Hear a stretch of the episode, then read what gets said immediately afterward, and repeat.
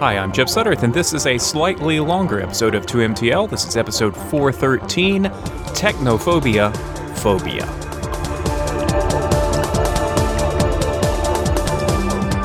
It took me three tries to listen to Big Finish's first 10th Doctor audio drama, Technophobia, without stopping early. And I mean super early. And I mean right at 4 minutes and 6 seconds into the audio, because that is when, as is Big Finish's custom, the appropriate opening music for the period they're evoking kicks in.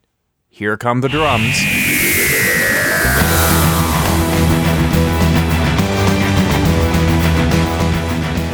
See, before this music, I was hearing David Tennant and Catherine Tate fully inhabiting their roles, but reading lines written for audio drama, more expositional, not quite what they and their castmates would be saying if a camera was pointed at them. It was just starting to feel like 2008 again, and then wham, the music. And I had to stop. I had to stop because it felt so good and felt so bad all at the same time.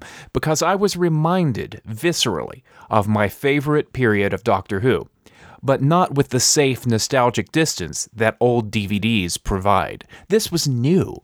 My doctor was back. Only he's not the doctor anymore. He hasn't been the doctor since January 2010. That name properly belongs to Peter Capaldi now. I've returned to this theme a lot in 2MTL. The many tribes within Doctor Who fandom. You can experience that in just about any episode of the Verity podcast, which bucks the trend of hosts with similar tastes banding together to form Voltron, I mean, um, a podcast. The six Verity hosts like very different, even contradictory things about Doctor Who, and sometimes it's hard for me to enjoy their arguments, either because I'm too invested in one side or because I just wish for a little more comfortable detachment. Hey, the real world is fractured beyond belief right now. How about a little gentle like mindedness, huh?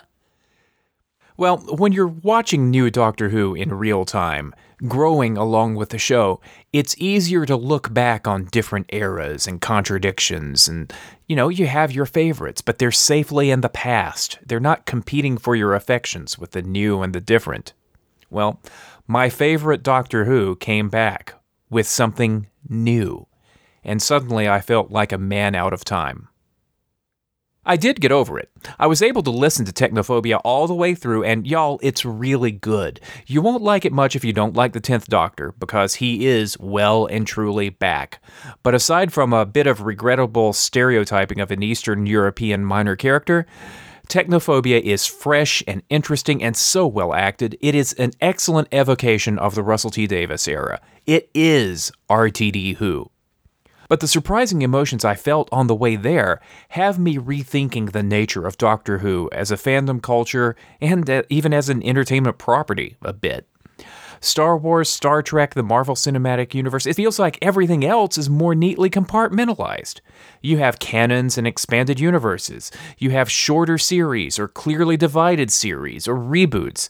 But here we are in Doctor Who land where the story has gone on for 53 years, constantly being remolded, reshaped, and rewritten.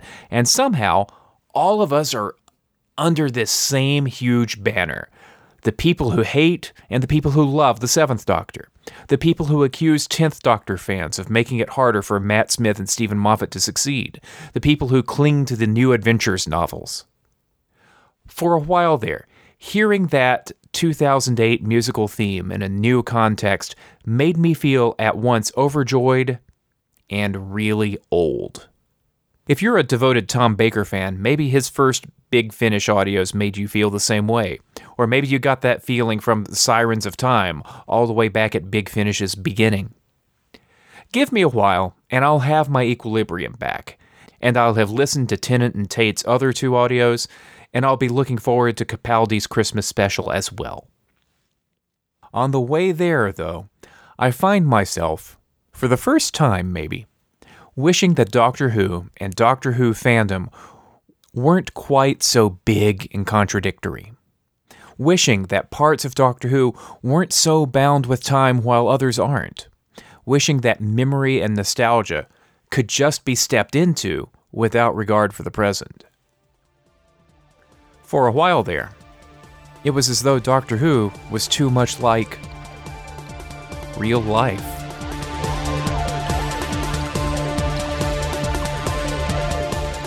And that's 2MTL episode 413. You can find more episodes at twominutetimelord.com or on iTunes and Google Play and wherever else podcasts are cataloged and assembled. I'm on social media at numeral 2 minute time lord or at that chip guy on Twitter.